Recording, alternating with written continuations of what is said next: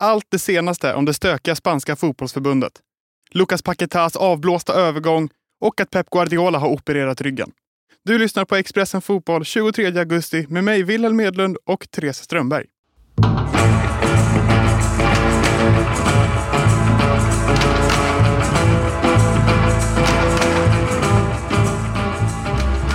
Therese, under dam-VM i Australien och Nya Zeeland har Spaniens förbundsordförande hamnat i blåsväder, minst sagt. Det får man verkligen säga. Det är väl säkert få som har undgått den här kyssen som Luis Rubiales delar ut till Jennifer Hermoso vid medaljutdelningen. Och den har ju... den är ju illa i sig, men det finns ju väldigt mycket mer till den här storyn, om man säger, och den tycks bara utvecklas mer och mer för varje dag. Det absolut senaste är väl att det spanska förbundet nu i dagarna här ska ha något slags extra insatt möte med Rubiales där man ska prata med honom och helt enkelt försöka jag vet inte om reda ut situationen är rätt benämning på det, men det kanske är så de ser på det i alla fall. Om vi bara ska recapa lite kort så fick ju det var ju ganska starka reaktioner på det han gjorde på den här medaljutdelningen. Det kom också ut ett klipp från omklädningsrummet där Jennifer Hermoso säger att hon inte kände sig bekväm i den situationen.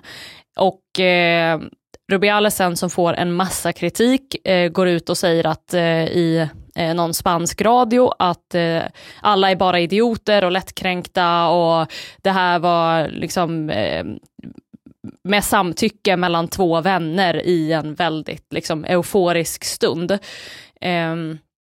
Det kom också sen citat i spanska tidningar från Jennifer Hermoso där hon ungefär sa samma sak, att hon inte tyckte att det här var någon större grej och att det inte skulle bli uppblåst. Det har ju sen igår rapporterats från en hel rad spanska journalister vara falska uttalanden från Jennifer Hermoso, alltså att de ska ha hittat på att det här är någonting som hon har sagt. Och redan här så känner man ju att det är en väldigt liksom snurrig och inte alls bra situation.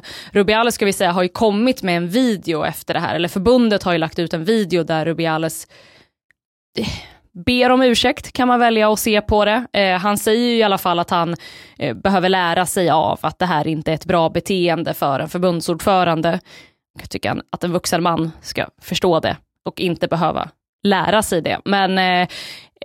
Men samtidigt i videon så säger han ju också att jag vill tala till alla de som det berör och alla utanför landslaget som har tagit illa vid sig av den här situationen. Och det han då säger mellan raderna var att det var ingen i landslaget som tyckte att det här var ett problem. Så att det är stökigt och det är absolut inte bra. Det här är ju också en förlängning på att det har varit kaosigt i det spanska fotbollförbundet en längre tid. Och det här är ju någonting som också har fått kritik från politiker i landet, bland annat jämställdhetsministern och vicepremiärministern, och det är ganska många som har varit ute och kritiserat det här och sagt att det här är ett liksom starkt tecken på att vårt land inte är så jämställt som vi vill tro att det är. Nej, och det här är ju också en i mängden av saker som har hänt både med Luis Rubiales inblandad och med i spansk fotboll under hans tid som högst ansvarig egentligen. Du tog ett exempel här när vi snackade igenom lite innan om den spanska supercupfinalen eller på damsidan där Barcelona vann och det var ingen som ville dela ut medaljer till dem, och det är ju så fruktansvärt sjukt. Ja, och då ska man ha med sig den här bojkotten som man har pratat om mycket under VM, där det var 15 spelare som gick ut och sa att de inte ville spela för landslaget så länge Jorge Vilda var tränare, för att de tycker inte att han håller måttet och de vill inte spela under honom helt enkelt. Och den bojkotten är ju mestadels Barcelona-spelare. Så när Barca då vinner Supercupen i januari i år, tror jag att det är, så är det ingen där att dela ut deras medaljer, utan de får gå och plocka dem själv ur en låda. Det blev också en ganska stor nyhet och väldigt många tyckte att det var konstigt, och det tänker man då har att göra med, med den här bojkotten då mot det spanska förbundet. För att Rubiales var ju på herrarnas supercup i Saudiarabien och delade ut en massa, delade ut medaljerna och såg jätteglad ut och stod längst fram i rampljuset, så där som de männen brukar älska att göra. Han pussade ingen på munnen då, vad jag vet. Det borde vi ha fått rapporter om i så fall. Och det här är också apropå den spanska supercupen som ju flyttades till Saudiarabien för en tid sedan. Där är också Rubiales inblandad. Dels fick han en väldig massa kritik för att ha flyttat den dit, och sa ju ungefär samma sak som han sa inledningsvis då om kyssen under VM-utdelningen, att ja, men det här är bara förlöjligade helt enkelt alla som kritiserade valet att flytta supercupen till Saudiarabien. Och dessutom så gjorde ju han också då, kom det fram sen, en märklig deal med Piqués mediebolag, där de delade på en väldig massa pengar för att flytta supercupen till Saudiarabien. Finns också rapporter om att, och anklagelser om att han ska ha anordnat fester med ganska unga tjejer inblandade på förbundets nota. Det finns ganska mycket runt Rubiales som gör att det är i allra högsta grad relevant att ifrågasätta honom. Och sen får man ju bara se, nu har ju det här blivit en så pass uppmärksammad händelse, just den här kring VM-medaljutdelningen, och de ska som sagt ha något slags möte här i dagarna, och det är högt uppsatta politiker som i och för sig inte kan göra någonting åt saken, men som ändå har gjort sin röst hörd och menat på att det här är inte en bra person att ha i förbundet, och det är inte en bra situation att ha i spansk fotboll. För jag menar, utöver att det handlar om människor det här, och vad de vill och inte vill ska hända med dem rent sexuellt och allt det här som har kritiserats så väldigt mycket, så handlar det ju också om ett fotbollsförbund på frammarsch som verkar vara liksom redo att ta tag i taktpinnen för att dra damfotbollen ytterligare framåt. Så det är ju en situation som Spanien inte kan ha det här. Så att vi får säkert följa upp och se vad det är som händer framöver här i den här situationen. För att den är som sagt snurrig. Det är väldigt mycket rapporter åt en väldigt massa olika håll. Det finns en hel del anklagelser sedan tidigare mot Rubiales som sagt. Så att, det här får vi återkomma till. Välkommen till Coolbetta. Spänningen aldrig tar slut och underhållningen står i centrum. Här får du inte bara Sveriges bästa fotbollsodds. Du får också en spelupplevelse som är rättvis, transparent och framförallt rolig. För oss handlar det om mer än bara spel. Det handlar om att ta en paus, att våga chansa och att kanske vinna stort. Det oväntade gör varje ögonblick unikt. För dig över 18 år, stödlinjen.se.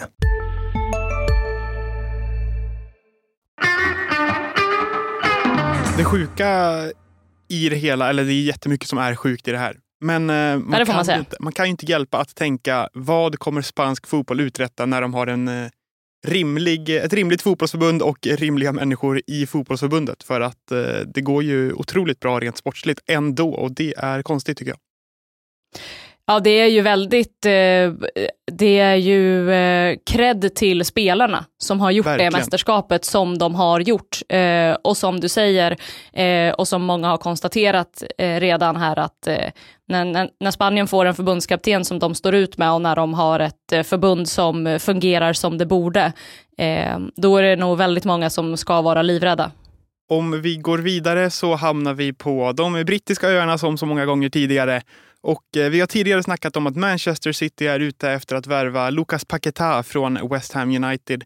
Men nu i dagarna har det kommit uppgifter om att Manchester City inte längre är intresserade, och anledningen till det här ska vara att Lucas Paquetá utreds för en spelskandal. Han har spelat, eller i alla fall varit inblandad i spel som har placerats på att han själv ska ta gula kort. Ja, och det här är ju såklart enormt.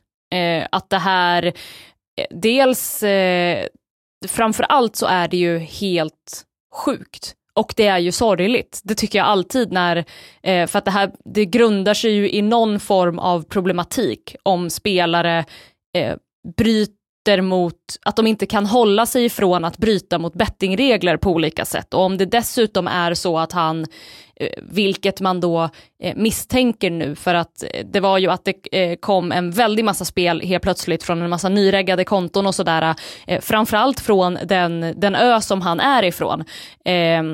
Som heter Ilhéu de Paquetá. Precis, det är ju ganska vanligt brassetilltag att man tar ett artistnamn och sen tar man en stad eller ö eller sådär som man är ifrån som sitt efternamn. Så det är därför han heter Paquetá, han heter ju inte det egentligen. Men just det här att det kommer en massa spel på de här gula korten från en massa nyreggade konton, från den här lilla ön. Var väldigt många spelbolag som tyckte att det här verkar väldigt konstigt. Det var liksom konstiga rörelser i hur folk valde att spela. Sen ska han väl dessutom också ha fått ett gult kort i framförallt den matchen då, som där de började inse att det var någonting konstigt. Så det här utreds. Vi vet att sånt här brukar ta ganska lång tid. Jag tror att i Granny Jacka-fallet så tog det väl 18 månader typ att utreda. Och de har ju utrett det under några månader. För det här skedde väl under vintern. Och de har utrett det några månader och det är först nu som de har berättat för klubben. Så som jag förstod det så är det först nu som de har berättat för FA och för West Ham att det här är någonting de utreder, var på West Ham då var såklart skyldiga att berätta det för Manchester City när Manchester City är på väg att köpa den här spelaren för väldigt mycket pengar. För vi vet ju, Ivan Toney är ju avstängd just nu för att ha brytit mot bettingregler.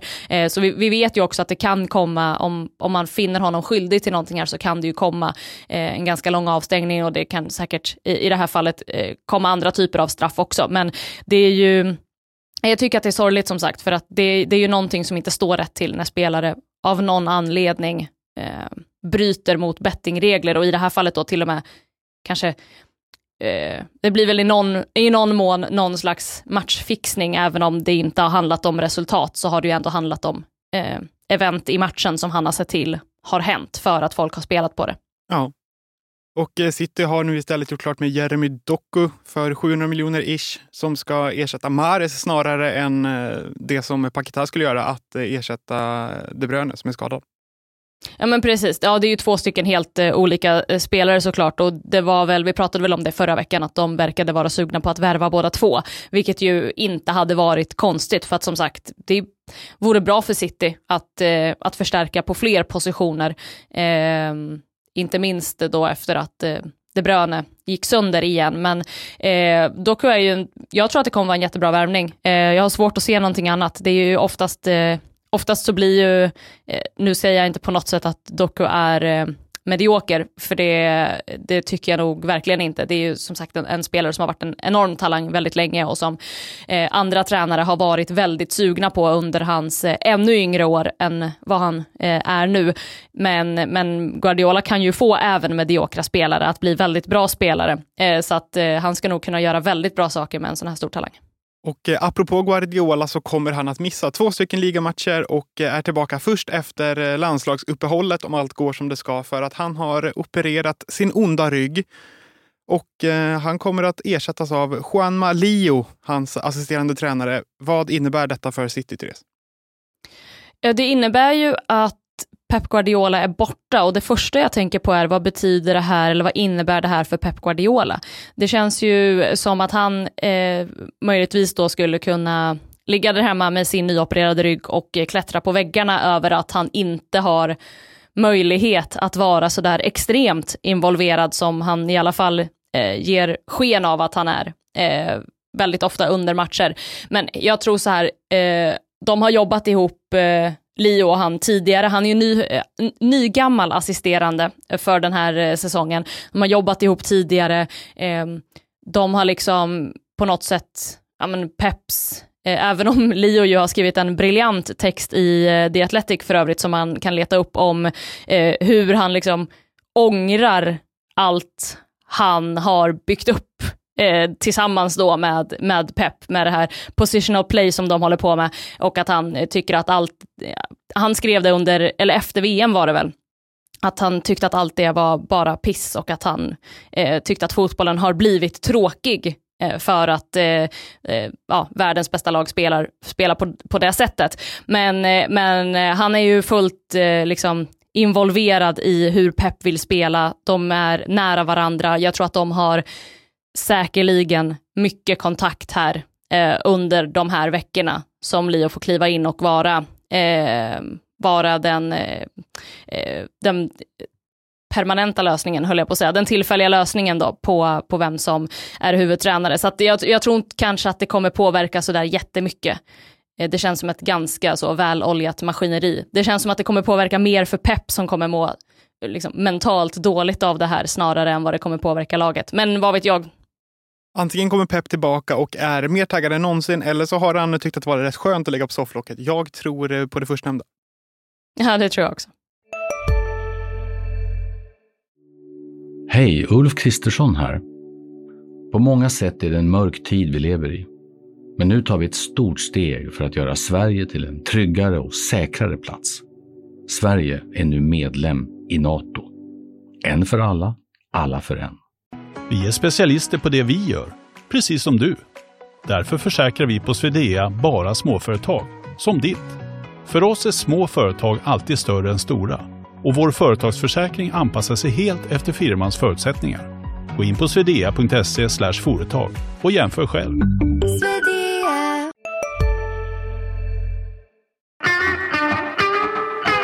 Om vi kollar på Juanma Lillo då. Han har ju pratat om, som du sa, att han är trött på den liksom moderna fotbollen och att spelarna inte längre har någon frihet.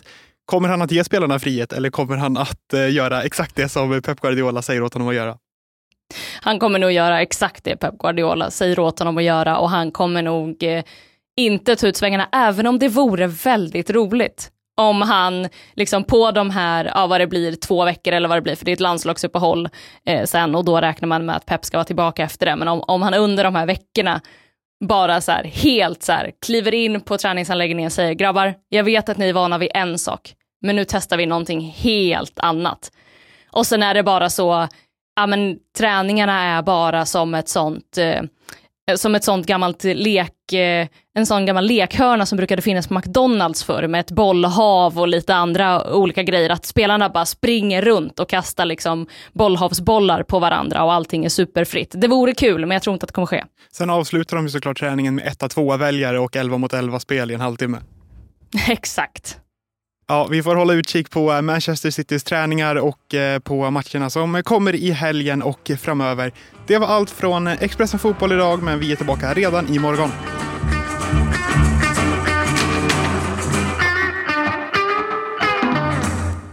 Du har lyssnat på en podcast från Expressen. Ansvarig utgivare Claes Granström.